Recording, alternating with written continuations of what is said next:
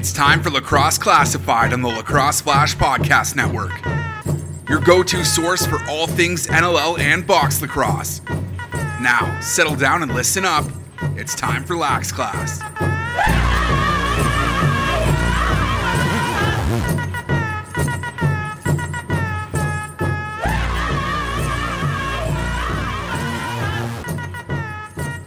What's going on, lacrosse fans? Welcome back to Lax Class. Lacrosse Classified is back right here on the Lacrosse Flash Podcast Network.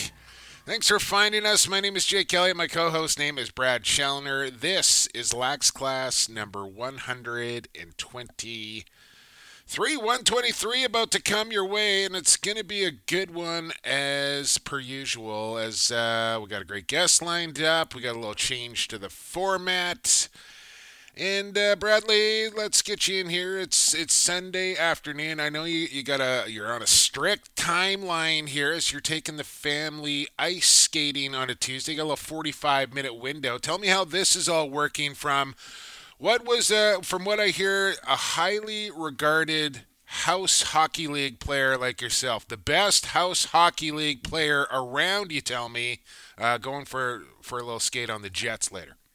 How's Daddy daughter date daddy daughter day, a little 45 minute time slot at uh, this afternoon. It's looking forward to that. I haven't been on the ice in a long time, like maybe a year and a half, two years. I was playing in a little rinky dink uh, three on three league on a small ice surface in, in Surrey a couple years ago. And that was the last time I was on the ice. So I figured it's crossovers time to, and backwards skating and all, all of it, all of it. But yeah, I figured it was time to time to get the kiddies out. You know, we are Canadian, and she's six and has only skated a couple times, so I'm probably failing as a as a Canadian to not have her on the ice a little sooner. So yeah, we're going today. Good. Yeah, my my likes to go for a skate as well. I think she was actually tubing up Cypress. Uh, it's a rainy Sunday afternoon here as we're recording Lax Class. Uh, how was the rest of the weekend? I started off my weekend, as you know, Brad, playing uh, a little bit of disc golf on, on Friday afternoon. I've been doing a lot of bit of, of that lately, and and people are always kind of like disc golf. What's disc golf? It's essentially like playing golf with a frisbee. You have like a bag of, of discs, and each one like you got a driver, you got a putter, you got a, ones that go left, ones that go right, ones that go far, ones that go short.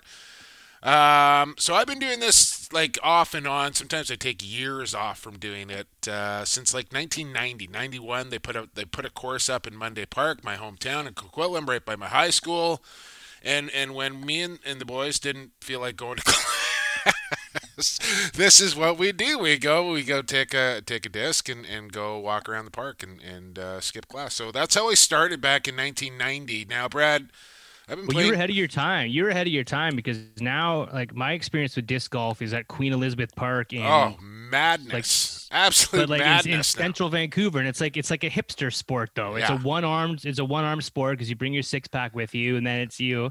It's um it's a hipster sport in Vancouver that I really only saw for the last few years. So you must have been a pioneer jumping on that in the early 90s. Yeah, it's funny because it's disc golf and lacrosse are highly regarded as the two fastest growing sports in the world.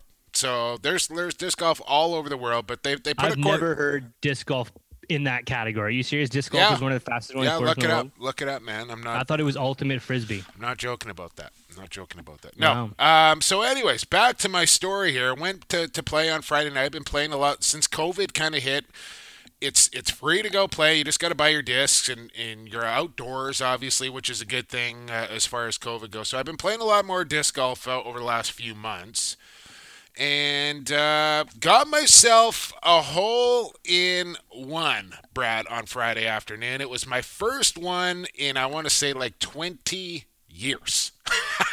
So is it disc golf? Is it disc golf hole in one as rare as a normal mm, ace? No, I'd say they're more common. They're definitely more common than than a normal golf ace, but uh, still very kind of uncommon, and especially uncommon for for a guy like myself, uh, kind of a hacker. So I was pretty fired up to to start my weekend with a hole in one. Well done. Well, if people don't know, here in, in the Lower Mainland, um, our our our health minister, Dr. Bonnie Henry, adjusted our rules last week, and up we are now 10, allowed yeah. we are now allowed to be outside with up to ten people. Um, the same ten people, so you can't you know hang out with ten or eight people this weekend and then go see another eight yeah. next weekend. It's supposed to be the same tent, but we're allowed to have, you know, I guess backyard functions again, which is like I said this a couple weeks ago, like it's all I've wanted. I just want like six people in a backyard.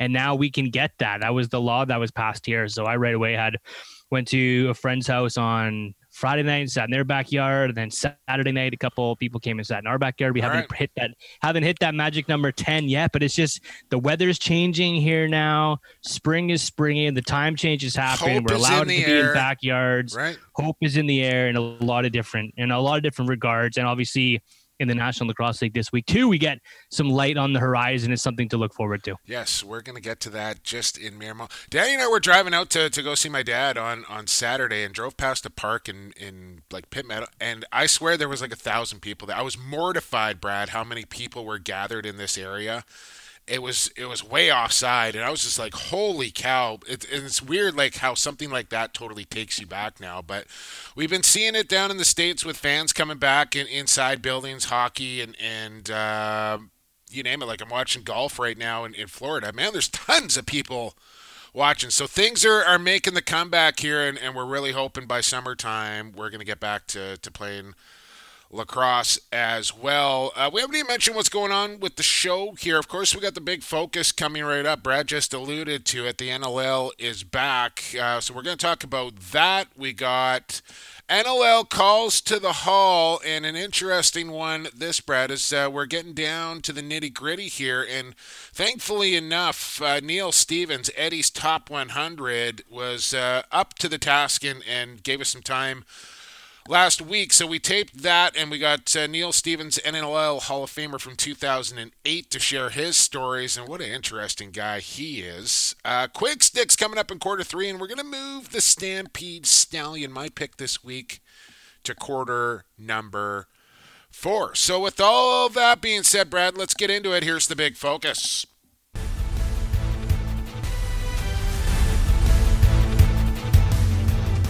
Big focus. Big focus. Focus. Other than a big focus. Focus. Big focus. The big focus. Uh, the announcement coming out. I don't know what day it was, Brad. Last week. Uh, what was it? Tuesday, Wednesday. The Wednesday. Na- yeah, the National Lacrosse League has announced its date to make its triumphant return. Rejoice, hallelujah, amen. Any other religious uh, words you want to use in this regard? My goodness, uh, December 3rd, 4th, 18 game schedule coming your way, Brad Challoner. And man, uh, was this ever the news a guy needed uh, last week? Return, National Lacrosse League, it's coming. And it seems legit this time. Like I think when the April date was announced a few months ago, everybody was like, "Yeah, right." Like why even say April? Why even put a date on that? Because there was the world was so it was uncertain at, at that time, and it was a mess. But I think December with vaccinations rolling out on both sides of the border and things starting opening up in certain parts of North America, December 3rd sounds realistic and reasonable. And I think this news is being very well received. A lot of people are latching onto it, I think, a lot better than they would have or they did a couple months ago with the April announcement. This seems like something we can actually sink our teeth into, circle the schedule, and yeah, amen, hallelujah, pray to pray to baby Jesus that it's actually going to happen this time around. But I, I, think there's strong likelihood that it can. It'll just be the border, and it's up, it's up to you guys down south. I think to to to help this one out because I'm like I said a couple weeks ago, I think we're confident that BC is heading in the right direction, and that other parts of and Alberta and other parts of Canada are heading in the right direction. But you know, can we safely travel to San Diego? Are our, are our borders going to be open and, and flexible enough to let let us cross freely and go down to to, to play games and, and broadcast games and be part of games on on both sides of the border. That's going to be the big one. But I think as we inch closer, December third, highly likely, highly yeah. highly likely. Yeah, they're talking like here in, in Canada, everybody will have the option to be vaccinated. And good lord, people take that option, please. Like. Uh, I'm not even going to get started on that, but you got the option to get vaccinated. Every they're going to say everybody two shots by fall. So we're hoping for like a summer a little earlier. but it all depends on how many people are like herd immunity, vaccinated, down south, border open, all the rest of it. You said it, but I think I hopes are extremely high uh, for a December start in the National Lacrosse League. Even earlier, right, with training camps and all the rest of it, uh, gotta happen. And there was a lot of talk will it be an 18, 20, 22 game schedule because of the missed season? They're going straight up 18th. And and they are going to count this as the 35th anniversary season here too as well, Brad. That's cool. That's cool. And I, you know, I'm happy with the 18 as of right now. I think we want to see it more for the players' sake, get more money in their pockets, get more game action, get more gate revenue. But too uncertain to do it next year because the league doesn't even know what sort of financial situation it's going to be and how well are going to people come back. You can't just take a year and a half, almost two years off, and then say, "Hey, we're playing 22 games, we're playing 25 games," and expect you have no idea what the gates are going to look like next year. So I think it's smart to stick with the 18, adjust, and then when the 15th team comes in and hopefully things bounce back revenue wise and, and fan wise and, and buzz wise over the next year and a bit, then maybe the season after that we look at we look at 2022, which is it's gonna get there.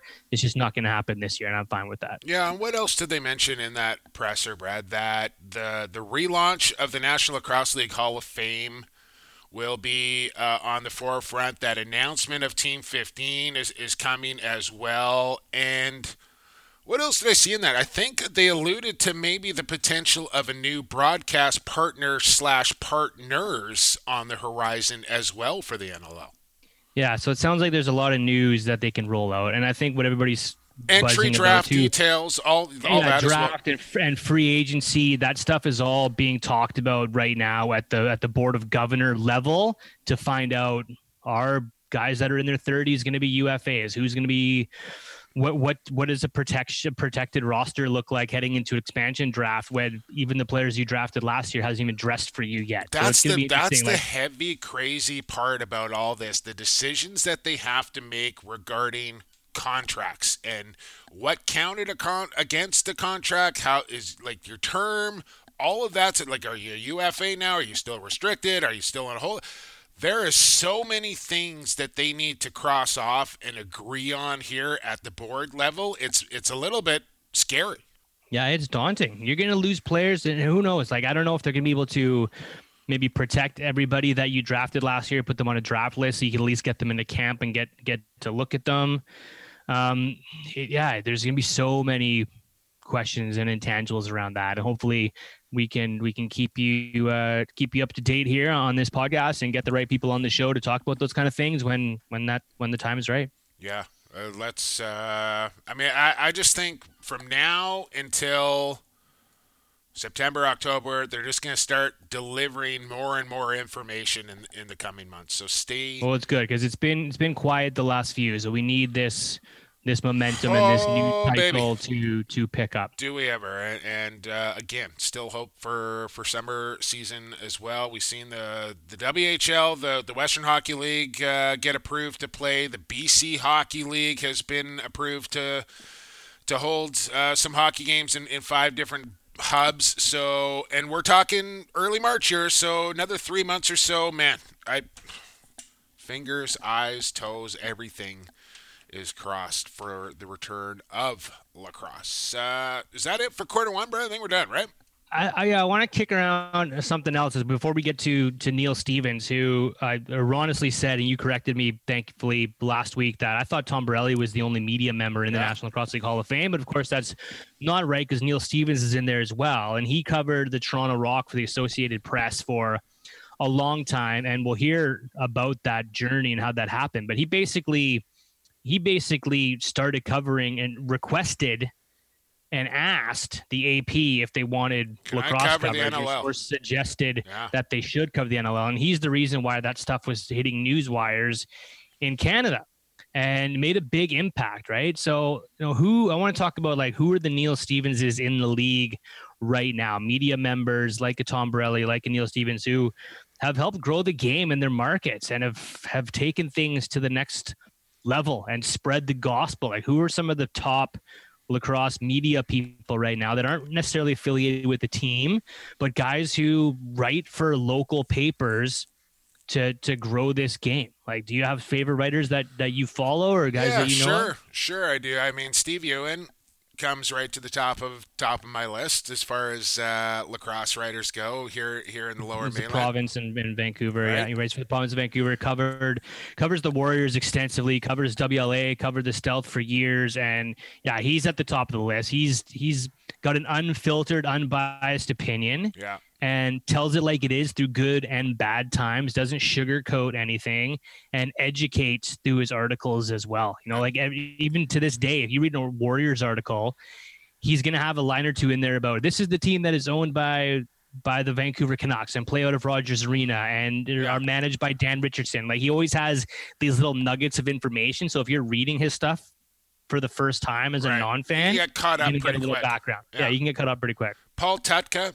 Brad, I know he's one of your faves. He's one of mine as well, and he's kind of made a, a reemergence into the lacrosse world after kind of taking a little bit of time off, right? To three-time, the only three-time Tom Borelli Award winner, uh, Tuts is, and was doing some work for USA Boxla. That kind of came to an end and is now affiliated with the Toronto Rock Athletic Center, doing lots of good social media work with them. But, you know, tons of great lacrosse articles written by this man, and I wish he would write more.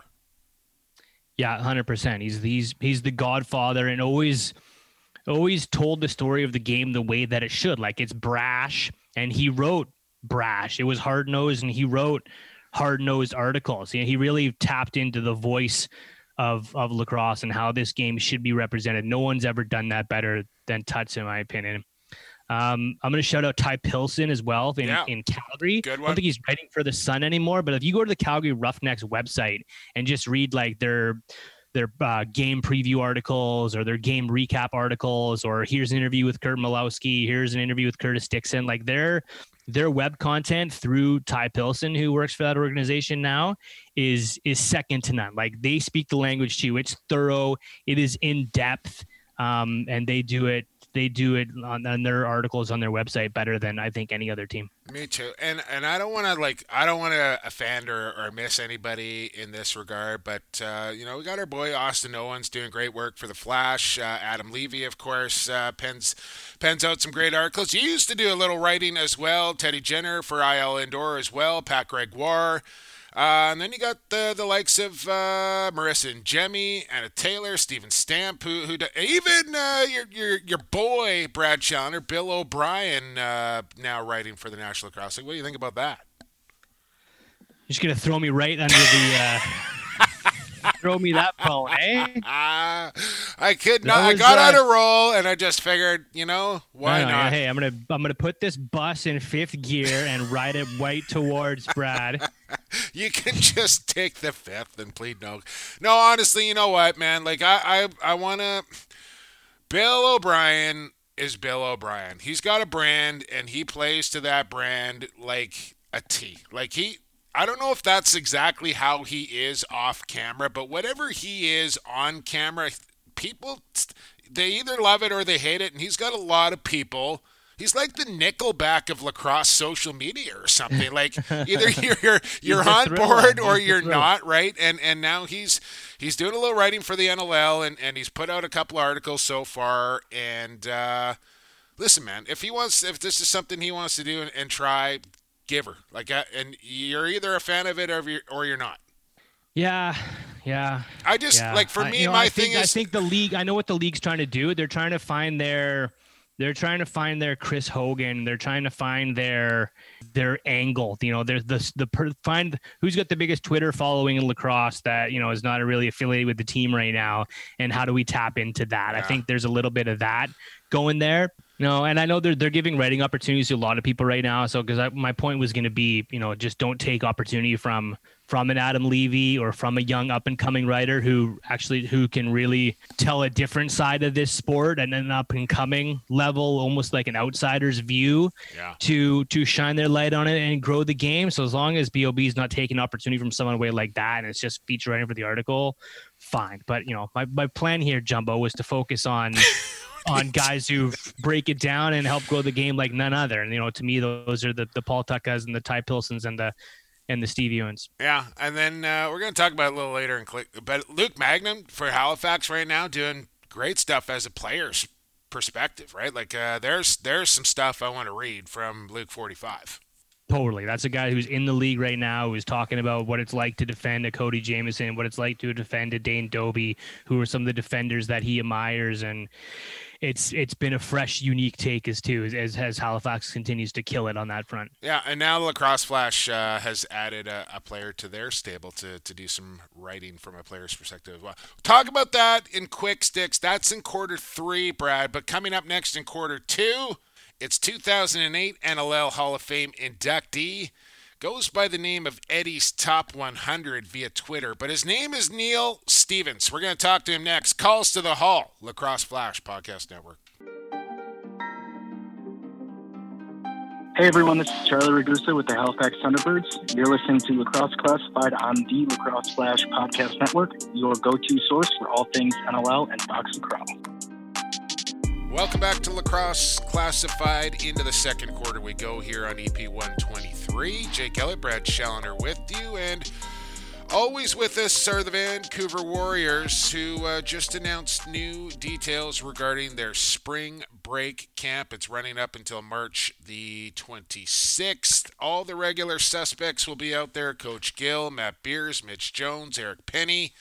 Langley Fieldhouse spots are filling up quick. Uh, check the website nllwarriors.com, excuse me, vancouverwarriors.com or their social media at NLL Warriors on Twitter and Instagram. Get the community link page there to get details on the Vancouver Warriors Academy. And I know spots are filling up quickly, so do not delay. Now, joining us uh, on the podcast, it's another NLL Hall of Famer inducted back in 2008 eight. Also in the St. Catharines Hall of Fame and, and honored by the NHL uh, Hall of Fame as well with the Elmer Ferguson Award.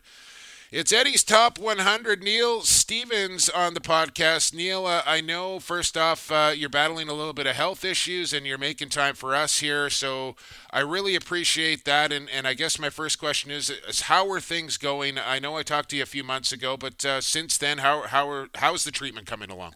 All as best can be expected. I do my 12th uh, chemo session tomorrow in this current phase. I got 16 in this phase, and then I'm look really looking forward to having the summer off. I bet. I bet. Uh, well, I mean, time off. Uh, 34 years with, with the Canadian press, and, and now still. I don't know if you still doing a little writing with U.S. Lacrosse Magazine or as a freelance uh, writer, Neil. But Back, uh, it all began back in the 70s for you. Uh, tell me what piqued your interest to become a writer in the first place. Well, I'm 73, and I grew up in lacrosse. I, if you if you walk down our family home driveway in Port Dalhousie, which is the northern neighborhood of St. Catharines on the lake, southern shore of Lake Ontario. Mm-hmm. If you walk to the end of the driveway and turn left, and walked past three houses. You would then reach the parking lot of the Lions Club where there was an outdoor lacrosse bowl. So I began playing at the age of five in 1953.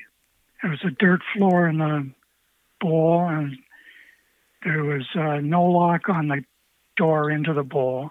The goalposts were embedded, so me and my friends spent hours daily at that outdoor bowl swinging sidearm shots off crossbars. So it was really a, a love of lacrosse early in your life that attracted you to the game, and that's just because you lived in such close proximity to a to lacrosse box.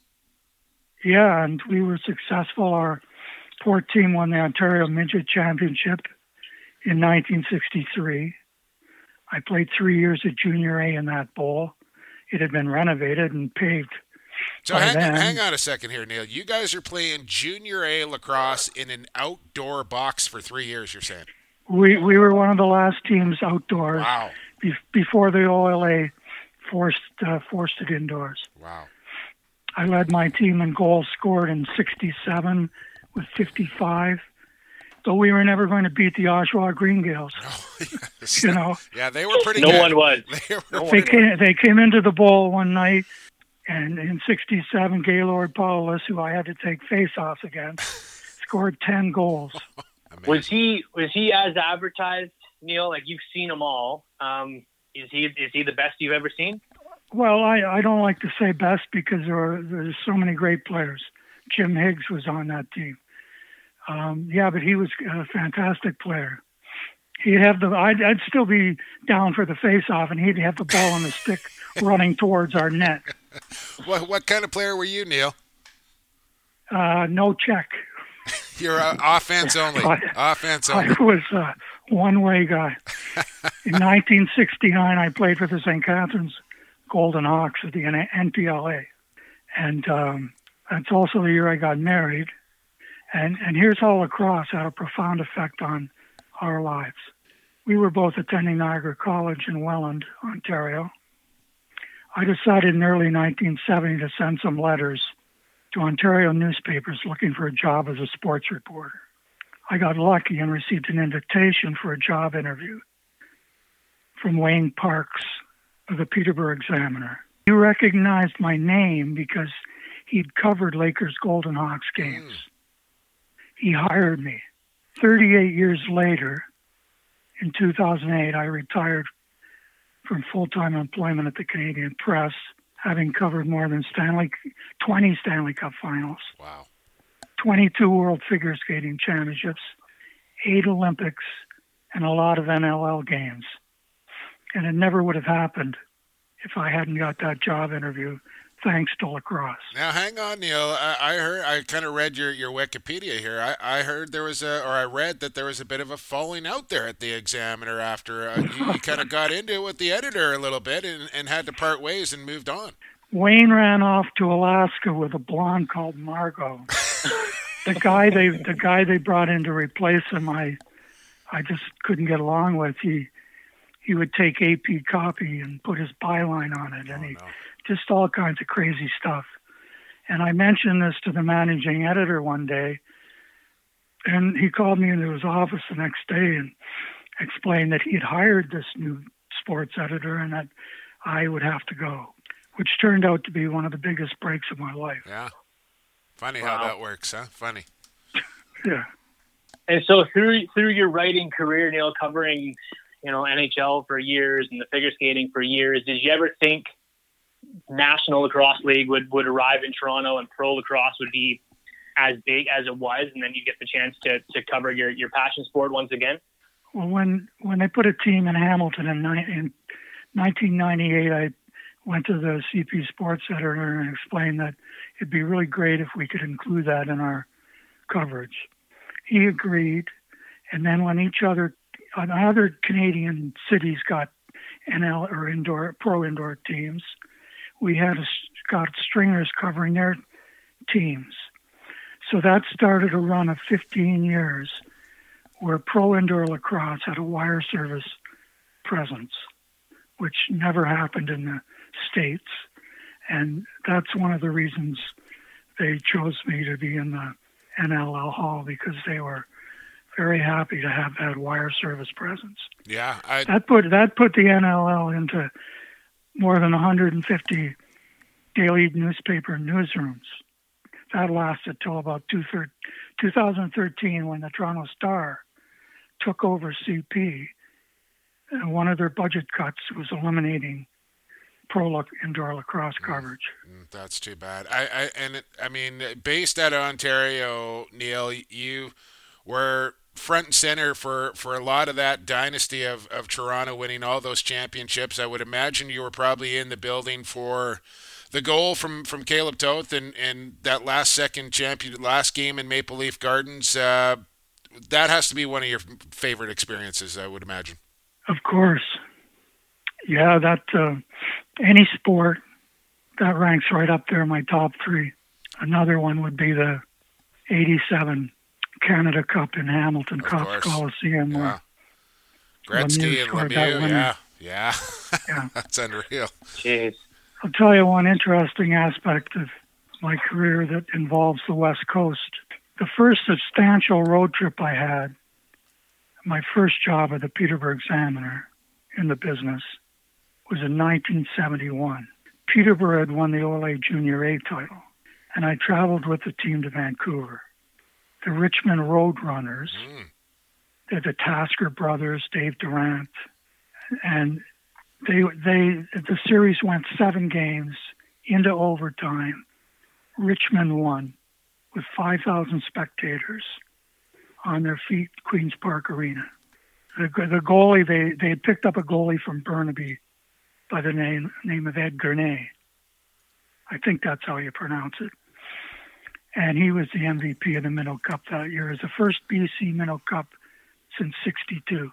I was gonna say, yeah. It remains one of the highlights of my journalism career. Yeah, to, to to travel with a, a, junior team to a Canadian championship in a Minto Cup, like I don't think you just you would never see something like that again now with with all the people that are involved and like there's just really no need for it. But what an experience that must have been, and then to to be in Queens Park as a young reporter with five thousand people packed in there watching the Minto Cup, like I can only imagine what that must have been like for you, Neil. Very interesting. John Grant was on that team, and I'll never forget it. What did you What did you enjoy covering more, Neil? Summer WLA MSL or or, or National Lacrosse League? Because we grew up with lacrosse, I, I always it was always my it's always been my favorite sport. That's where I wanted to be in the press box at Air Canada Center when it was that called that, sitting there covering the Rock, and I would drive over to Buffalo and do some Rock Bandits games. I would drive to Rochester and do the Nighthawks and the, and when the when the title game was in either of those cities, I would go. I remember being in the the arena in Buffalo when Colorado won in 2006 was very memorable. Yeah, heck of a game. As we speak with NLL Hall of Famer Neil Stevens, uh, World Championships in there as well. Neil, uh, Manchester and, and, Prague as well. Um, Brad and I just got a chance to, to call the, the 2019 World Championships, and I like I have to put that at the top of my highlight career, getting to call the gold medal game. Uh, did you make the trip over to, to Prague and Man- Manchester to cover Team Canada, or did you do it from home soil? No, the the team uh, took me with them. Fantastic. I, I, did first in 2010 the field in Manchester, which was Chris Sanderson's goodbye. Of course, yep. And that was that was unbelievable. He he stopped his chemotherapy, paused it, so he could play in that tournament. Yeah. And Canada should have won that game, at final. They really should have. Yeah, is that a story you think back on, Neil, and think, man, this should have been on the front the front of every sports page in Canada to have a goaltender going through that and, and trying attempting to do what he did. Yeah, more or less took time away from his own life, knowing that it was going to cut to, yeah to play lacrosse and, and play for his country. Yeah, it was. Uh, he's an incredible guy, incredible guy. Neil, do you have a, a story that you're particularly fond of or a memory? I know we talked a little bit about the 2000 championship game, but do you have a, a story or two or a memory or two that really kind of sticks with you covering the National Lacrosse League? I remember going to Rochester for one of the Rock title games, and uh, before the before the a couple of days before the game, my sports editor asked me to write a column predicting who was going to win or saying who was going to win and why. And I thought about it, and I and I never did this before, and uh, and I didn't do it since or after after. But anyway, I, I wrote that Rochester was going to win or sh- or probably win the game, and I did that on purpose because I my friend uh, who was coaching the uh, Rock, Les Bartley, of course, I figured what good is it to Les if I say his team's going to win? yeah, give him a little motivation, right? A little, bo- little bulletin board. After material. the game, I walked down to the dressing room, and Les was sitting in a folding chair beside the entrance to the dressing room, having a pop. And he says to me as he saw me coming, "Oh yeah, Rochester's going to win this one, eh?" I said, "I said that's right, Ed. Congratulations, Les." What's the best sort of unwritten story of, of lacrosse? You know, like if you were to look back over the years and think, man, this is something that every Canadian should know about, every Canadian should talk about. You know, what would be something that you leave you leave with people to to remember the game of lacrosse and exemplify the sport? Well, I I always I always thought that uh, I, I enjoy the First Nations, uh, the recognition of the First Nations that different teams have, uh, Native player nights and that type of thing. I always appreciated their involvement, and I always thought it could be more.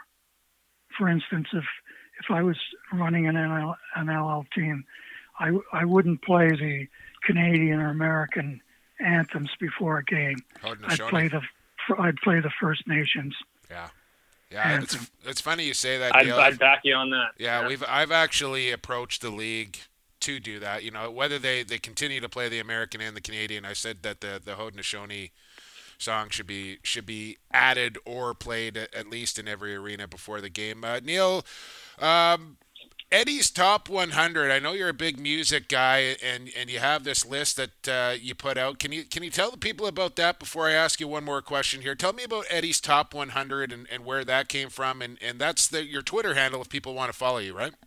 Yeah, it's just something I wanted to do some creative writing after I left CP in 2008, and I finally got to into uh, finished something I could self-publish and it was about 2013 I did my got my first one out there on Amazon.ca. And just creative stuff, but there's a hundred songs in each of the four books I've done, self-published, because uh, that relates to lacrosse too, because they play the music during the lacrosse. Sure. So I thought I'll stick a hundred songs between the, these little silly stories. But, although the second one is strictly lacrosse and music. It's cool. the entire 2015 NLL season plus the Worlds. Awesome, Neil Stevens. I'm uh, working. I'm working on my fifth one. Oh, good to know. And that's 1967. A little before our time. Amazon.ca, Neil Stevens, Eddie's Top 100, if you want to check that out. Uh, last question for you, Neil, and, and one that we ask. Uh, we forgot to ask John Gertler this uh, last week, Brad, but uh, we we had John Gertler on to talk about uh, what would, would be one of your compadres in Tom Borrelli, but we ask all our Hall of Famers, Neil, if you could pick one guy that is currently not in the National Lacrosse League Hall of Fame that you think belongs in the NLL Hall of Fame, who would that be? Well, there's the obvious ones, you know, like Grant Jr. Yeah, we're, we're, I should have preferenced that. We're taking Doyle, Shawn Williams, and Jr. off the list because those guys are, are, are no brainers. They're going okay, in. my my my answer my answer is Sandy Chapman. Okay. Good. That's uh, we've had a Sandy Chapman submission. Yeah, not not the first. So that's a nice uh, that's a nice recommendation. He meant he meant a lot to that Rock franchise and Charlie Hustle. former Defender of the Year at one point. Like he he did some damage guy only has five rings. yeah, only five. Five more than only me. Five more. And he doesn't get he doesn't get mentioned. No. When people no. ask that question. Well, he just did, and it's the second time his name was brought up, and I think that's a very apropos selection, Neil.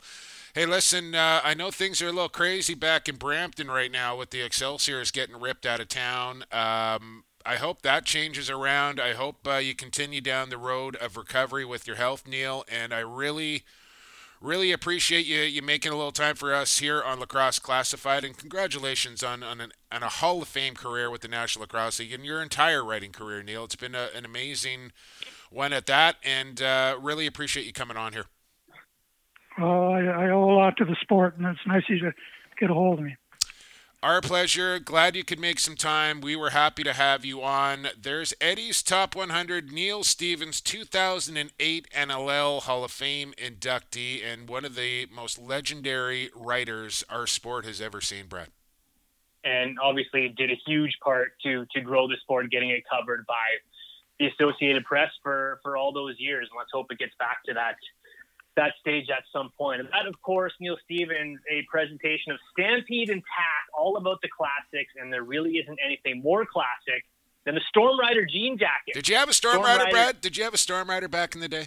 I've never had a Storm Rider, oh, but you know, Biz Nasty was wearing a Storm Rider that night that he was in Rogers Arena when he joined Brandon Apsell and I up in the booth, and it's it's for beauticians only to rock true. that Storm Rider jacket. True. It's true. You know why? It's a lined jacket with corduroy with a it's a it's a it's a denim jean jacket lined with corduroy with a bit of a fuzzy Oh, collar. Oh, man. Called the Storm Rider. I never knew it was called the Storm Rider. I just want to pull one on just hey, thinking about it right now. chat, chatting to the people at Stampede and Tack. But yeah, styling that has become one of the most popular jean jackets of all time. This jean jacket is perfect for year-round use. It goes well with another classic, the plaid shirt. So be sure to drop by Stampede and Tack in Cloverdale at the corner of Highway 10 and 180th Street, where you'll find an outstanding collection of jean jackets and plaid shirts. Or you can always shop online at stampede.ca. We're shopping online. is still Still shopping local. Well done, Brad Challoner. Big thanks to Neil Stevens for coming on the program. We got to take a break. We're going to quarter three next. Quick Sticks comes up. You got it right here on the Lacrosse Flash Podcast Network. Associated Labels and Packaging, a fun family company that offers premium quality labels and packaging with unparalleled service. With 40 years of experience, an extensive product catalog, and an ever growing fleet of equipment, Associated Labels and Packaging is the perfect fit to take your labels and packaging to the next level. Hey, this is Dan Richardson, GM of the Vancouver Warriors. You're listening to Lax Class, your go-to source for all things NLL and box lacrosse. Quarter three, quick sticks come up in quarter three, but not before I tell you about our friends at Associated Labels and Packaging, AssociatedLP.com, focusing on people, ethics, quality, and of course, family owned in Coquitlam. 40 years uh, down there in Seatown.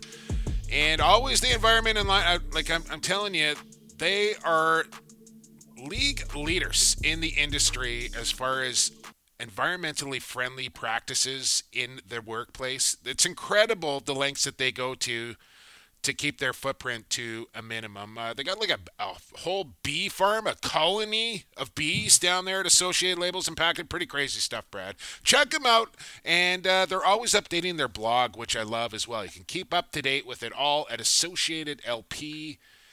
associatedlp.com com. Quick sticks here in quarter number three, Brad. And uh, what do I got here for quick sticks this week as I pull up my phone because I lost my uh, train of thought. Uh, let's get this out of the way right off the bat. Ding, ding, ding, ding, ding, Brad. I got two last week. I didn't even mention it. I didn't want to rub it in your face last week. I'll do it this week. Uh, got a couple of dings last week. That increases my lead to the good question, great question, dinging to 6 3. How are you feeling about that?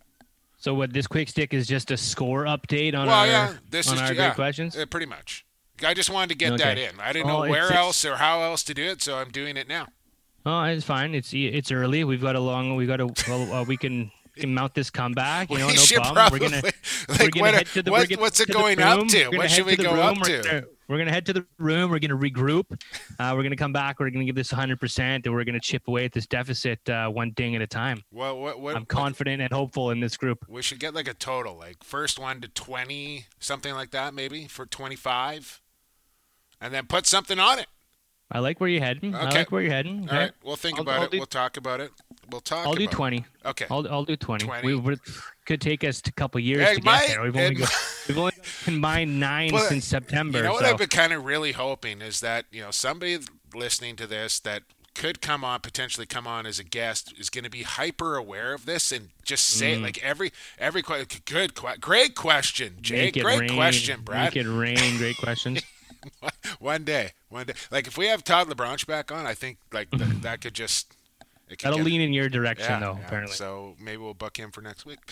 Uh, another quick stick here, Brad. Uh, I just want to give a shout out to the Halifax Thunderbirds and the San Diego Seals this week, Brad, for the content that these two teams continue to push out here. Tyson and Inside the Nest, uh, always putting out the content and keeping the fans updated on all things T-Birds and, and all, like Chuck Ragusa. Every day there's something to look at with Halifax. Like, since this pandemic hit, and I that cannot go underappreciated as far as I'm concerned. And now we know uh, our buddy Teddy Jenner down there with San Diego doing some work and, and came out with a new little feature, San Diego Weekly. He's looking for a new name for it, but uh, looks like he rigged this thing up in his living room with all sorts of equipment and, and did a nice job on the first one, San Diego Weekly. So I appreciate these teams making the effort to keep fans engaged and entertained. You have to, especially in towns where the teams are relatively new still. You have to make that impact. You can't let people forget about you. And it's unfortunate that more teams aren't aren't taking the lead because it doesn't matter how long you've been around. I still think the National Lacrosse League, every team needs to be needs to be beating their drum right now and and and pumping it up and make sure people don't forget about them and they're going to buy those season tickets when things fire back up for December 3rd and 4th. So if you're a team in the league looking around, look at Halifax, look at San Diego, and say, how do we do our own thing? Because don't don't just copy anybody, but follow the lead of keeping it fresh and doing something every single damn day. Because it's a, it's a must. Yeah, you got to work absolute at it. You got to put the effort in, right? But it'll pay off in the long run. And uh, listen, I think more teams should be doing stuff like this, and and uh, I'm calling them out right here, right now on, on Lax Class. Uh, MSL entry draft announced. Brad, this is good news. Major Series Lacrosse in Ontario entry draft. Uh, they can protect up to four players out of their catchment area, which uh, here in the West they can do one. Ontario they can do four. Again, You can do rules. one, and most teams don't even exercise Uh, it. Rules different. Both leagues playing for the same trophy at the end of the year. Doesn't make a lot of sense to me. No population, all the rest of it. But uh, again, just another example of different rules for different leagues, but same league. Lax Playground webinars. Uh, one going on tonight, so it's going to be too late by the time you hear this. But uh, courtesy of Epic and and uh, the folks at Albany, they're Russ Shepard putting on these La- Lax Playground webinars. I think it's Eddie Camo and Curt Malawsky tonight uh, talking and talking box lacrosse. So just keep it check out Lax Playground and and I think these things are going to be going on for a while. So check that out. Speaking of checking out, uh, you kind of turned me on to this. Troy Holochuk did a podcast with what was this professor? It took me a while this out, Brad. It almost like sounded like Troy was the professor compared to the guy that was interviewing him, but uh, gave Lax Class a nice little shout out near the end of that, and I thought that was a pretty impressive interview there from from Troy. Yeah, great chat with his teacher at the University of, of Waterloo. As Troy, highly smart young young goaltender. He's the third string goaltender for the Toronto Rock, and you know he had a, he had a great story to tell about playing walking into the Six Nations Arrows locker room as as a player traded from St. Catharines and getting to play on on bread and cheese night in, in the ILA and opening night from junior and just some sort of goosebump ridden stories. But you know, Troy, Troy sounds like a bright, a bright kid. We appreciate the shout out and what an organization to be a part of as a third string goaltender. Like Toronto really Get they, yeah, they get it and they can groom guys. So obviously Jamie Dawick and and the crew there and and and Sawyer and and Nick Rose and the whole crew in Toronto see something they like in Holochuk. And they said we're going to invest in this kid who still has another year of junior left, or would have this summer if they if they end up playing. I'll have another year of junior left. So a young guy who gets to hang out at, at the track and be around all those great minds and learn from the likes of Nick Rose. There's take been a lot of young goaltenders. Dawson and Hellier. Exactly. There's been a lot of young Shallon. goaltenders over the years that have been backups or third stringers in Toronto that have gone on to big, bright things across the National Lacrosse League. Uh, and that's going back decades. So a nice little apprenticeship for Troy Holochuk, and we wish him the best in his NLL career. All right, uh, what else do I got here? Content idea contest, Brad. We're running down to it here. Uh, we we got Neil this week, and then we have Terry Sanderson. We're gonna have Jamie Dawick on for that conversation, so we'll look forward to that. And then just Paul. and Gary. Just a couple of guys. Paul and Gary. Uh, the last name is Gait. They're from Victoria. Uh, they don't live there anymore, but a guy that does still live in Victoria, and and I think a guy that they probably looked up to while they were growing up, and one.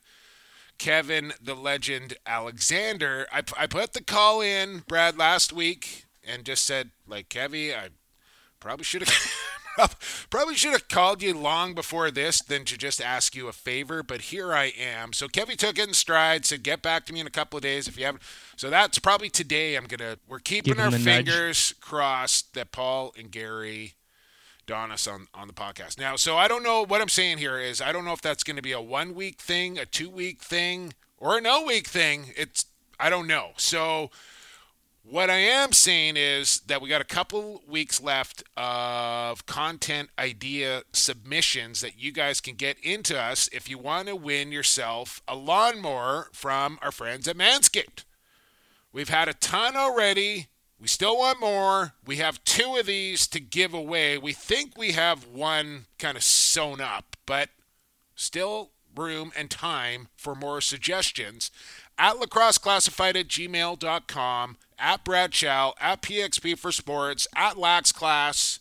Get at us, and if you have some suggestions or ideas on things you want to hear from us on the podcast uh, from, say, now until at least summertime, when we hope games return, but could be longer. So think long term, long picture here, and submit your submissions and win yourself a lawnmower 3.0 and perfect time to get that lawnmower right oh, before oh, yes. the weather starts getting a little Bikini too hot. You, you guys are going to need it. Is here, Brad. Bikini season is, is coming. It's important. Tarps off. Indeed.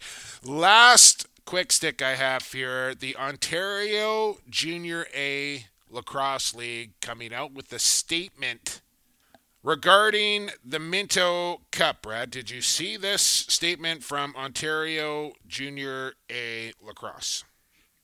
Yeah, they want to host the Minto Cup. They want to whoever wins the Ontario Junior A League is going to host the 2021 Minto Cup. So apparently there is uh, a season going to happen. It will be a a U17 season, mm. um, and and they're going to host it if they play. So here's here's my thing. I said on this podcast that I had heard Ontario did not want to host the Minto Cup, did not want to play in the Minto Cup, did not want other teams to play in the Minto Cup if they weren't competing.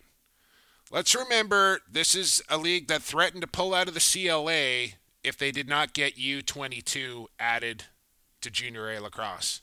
Didn't happen. They Sorry, didn't I said U17. 17 and up I was what I right. meant. Um, let's remember there's a couple of teams in that league that tried to depart and, and leave for the TLL and found out that they couldn't do that. So, although Ontario here is saying, okay, fine, the Ontario champions will host, here's my take. And I could believe, I, listen, before I say this, I hope I am completely wrong on this.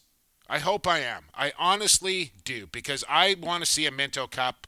I don't care if it's in Ontario, BC, Halifax, Yukon, Whitehorse. Just give me the Minto Cup, please. But here is where I have my concerns. We've seen the numbers in Ontario, and they are not good. I could be mistaken here, but I believe they are still in a full on lockdown in the province of Ontario. So, my thinking is I don't think there's going to be summer lacrosse in Ontario. I just don't. I don't think they're going to be able to get there in time to get it done. So, by saying, okay, fine, sure, we didn't want to host, but now, yeah, well, with the thought in mind that they're not going to be playing lacrosse in Ontario. So, what's going to happen, Brad? They're going to get the Minto Cup shut down. There's going to be no Minto Cup for anybody, is what's going to happen here because Ontario's saying, yeah, we'll host, knowing or maybe not knowing, but thinking they're not playing lacrosse in Ontario this summer. And then it's going to be too late to schedule it somewhere else and have it go. So this is my conspiracy, I suppose, on this, but I, I honestly don't think I'm too far off. I don't know where to take this. I, I hate conspiracy theories. And the other thing that I've heard was that, like, what if what if they just what if they're okay to go, but BC and Alberta can't travel to Ontario, or there's like, you know, because it's tough to get interprovincial restrictions right now. Who says BC wants to send a team of players to yeah. a hotbed or a danger zone? Says and then BC Ontario turn around oh, say, "Don't play without us." Can't, yeah, can't see, can't can't anybody play? And all of a sudden, it's Six Nations versus St. Catharines for the Minto Cup or something mm. like that, which would be insane. BC and Alberta haven't announced anything yet. We tried to get word out of BC as to what their plan is, and I, I don't know. I'm, I'm, thinking it's probably going to be just as difficult to play lacrosse in BC this summer at a junior A level. Um, I don't think so, in Ontario. I so, I, so I don't know. I don't know why. Well, it's been why has it been crickets on March 14th here? Like well, everybody's be been waiting for one going. shoe to drop so the other one can drop. So I don't know, man. Like I, this statement to me just came across as pretty hollow. Is is where is what I took away from that. Yeah, sure we'll host, but we know we're not actually going to have to host, so there's no threat to us saying that we're going to host. That's how I feel. and and where's the CLA in this? oh Like, man, there's the there's a great question. They're they're what? That's a great, great, great question. Well, because OLA or BC can say whatever they they're ding ding ding right there. Thank you very much. Was that three? Um, so the OLA can say OLA can say whatever they Shit. want, but the CLA is the ones that has to put the stamp of approval on this and then ultimately Ugh. decide. No, you know what, Ontario, you, you can't pull off a season, so it's going to be we're going to sign off on BC versus Alberta this year for the Minto Cup, or or they have to be the ones that say, hey, if BC and Alberta can't play, it's an all Ontario Minto, like, and that that won't get signed off on. So And that's the other thing. Yeah, I think all right. I three mean- of these provinces have to, like, from what I understand, is I think all three of them have to agree for it to for it to happen. So it can't. It's not like a two to one vote or anything. All three of them have to agree on it, from what I Yeah. understand. And Yeah. maybe I don't and fully we know understand. I don't. know. and we know how and we know how divisive Oh these leagues can be and this sport is. So good luck to that. Story will continue to develop. Again, that is my personal opinion. There's been, and I want to circle back on something you just said because we haven't talked about this, and I wasn't really too up to speed on this, anyways, either. But so the the arrows move to the TLL has been denied. yeah, That that's that's an official. that's not happening. That's official. That's not happening. Wow. So, So like the TLL, back got some new TLL has Bur- TLL has Burlington, not the Chiefs. They have a new Burlington Yeah. club. Tri City Havoc. Uh, I think they have like three or four teams, but they're not affiliated with the Ontario Junior A Lacrosse or the CLA. and they didn't take the arrows branding. Well, that's good that the arrows are able to Yeah, put up their put up their fight and, and keep their for sure. keep their team and keep their name. I just don't like. I think this whole thing with the TLL and Ontario Junior A Lacrosse and the CLA is so far from over. Like I think we're just scratching the surface of where this thing is going to go. So buckle up, stay tuned for it, and uh, we'll just we'll keep you we'll keep you apprised. We'll keep you posted on. Did I say? Did I really say great question three times? I think you said great question. Great. That's a great question. Great question. Great question. Dang it. So what? We're tied six six now. I Well, told you we were going to come back, I, baby. I, I, I gotta. We're gonna have to get a ruling from Rewind the tape because it's Rewind only one question though right it's only one it's the same question just because i said it three times it's only one question so i'm willing to give you one but i don't think i'm willing to give you three we may have to go to crew chief todd We're, lebron we're, yeah, uh, we're gonna have to we're gonna have to go upstairs for this one. all right well he'll listen to this and then he'll text me and, and give me his ruling i won't even have to ask him so we'll just we'll just wait for todd's text is what we'll do uh, the other thing we're going to do, Brad, is end quick sticks and get to quarter four. Stampede Stallion of the Week coming right up. Lax Class 123 back after this. Hey, this is big team guy Tyson Geik of the Lacrosse Flash. You're listening to Lacrosse Classified, growing the game one podcast at a time. Welcome back to Lax Class into the fourth and final quarter. We go. No more breaks here on the program. Uh, thanks for hanging with us. Jake Elliott, Brad Challoner with you. And Brad, uh, we normally we used to do this in in first quarter, but uh, with things changing, we've moved the Stampede Stallion to the fourth quarter.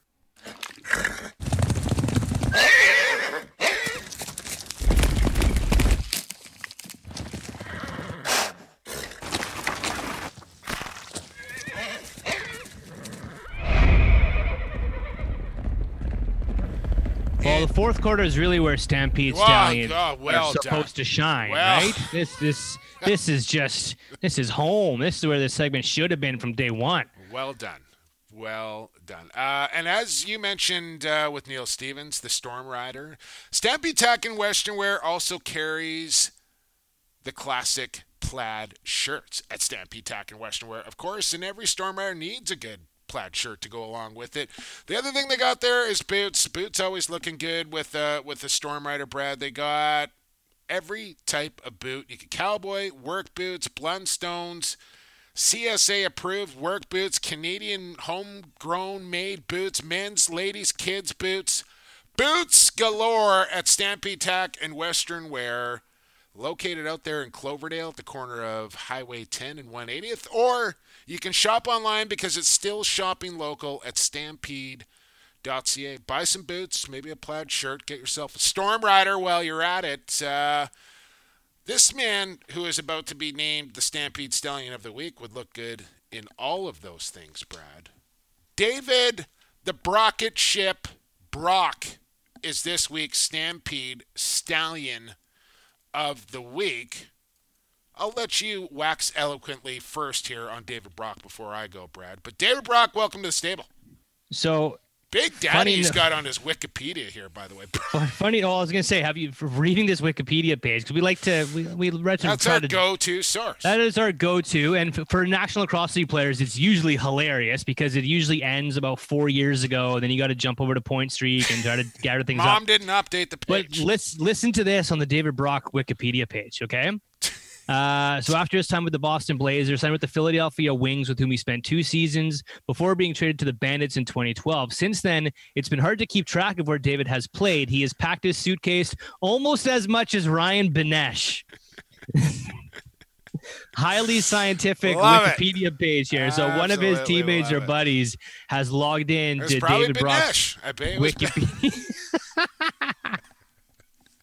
I bet but that's good.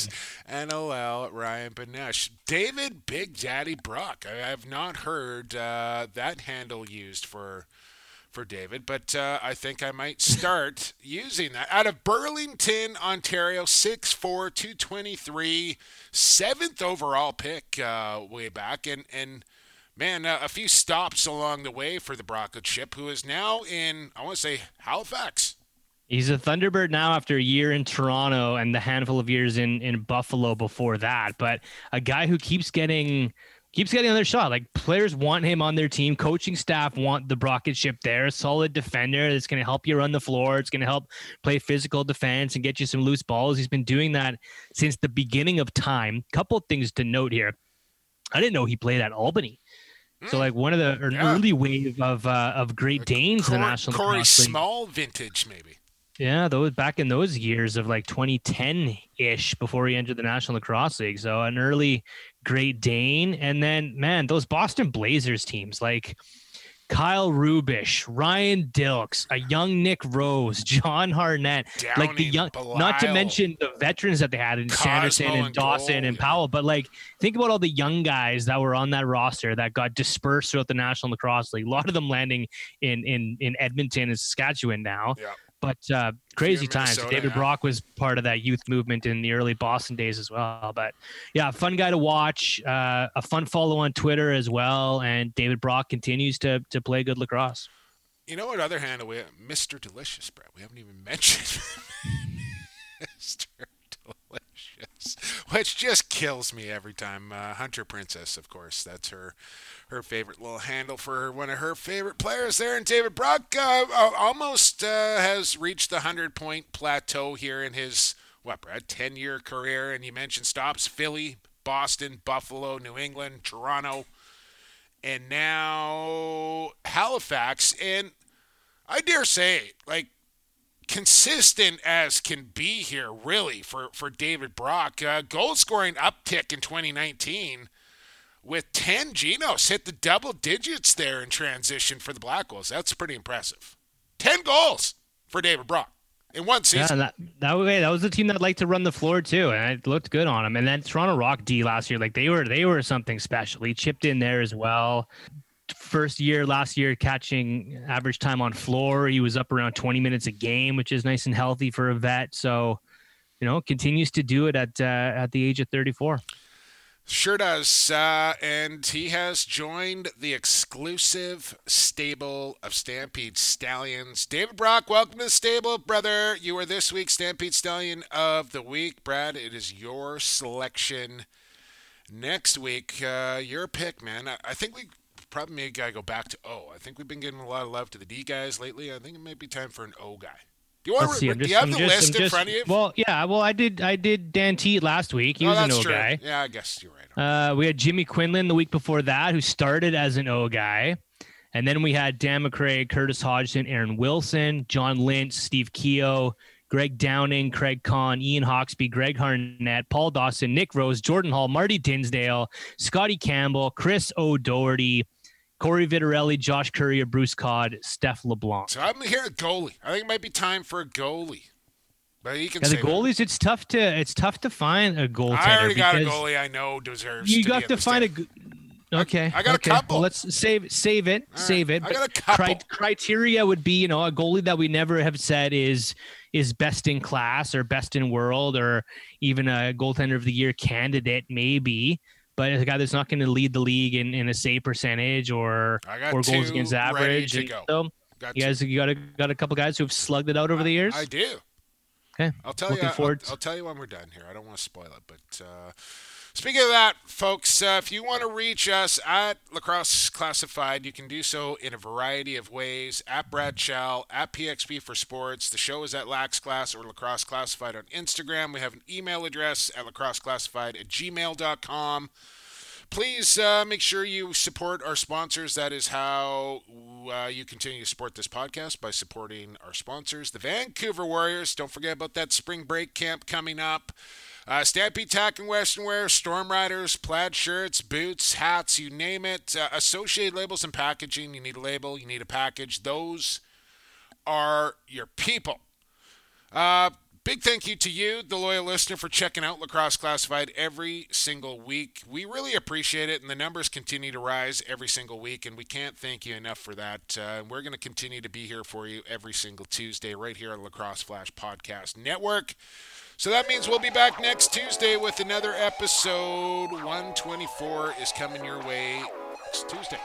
That is going to do it for us for this episode. So let's say goodbye, shall we? For Brad Challoner, no, I got to say thank you to our guest, Neil Stevens, before we get on our way one more time here as well. Now, for Brad Challoner, I've been Jake Elliott. For the fastest game on two feet, and for the creator, stay safe and stay healthy, everybody.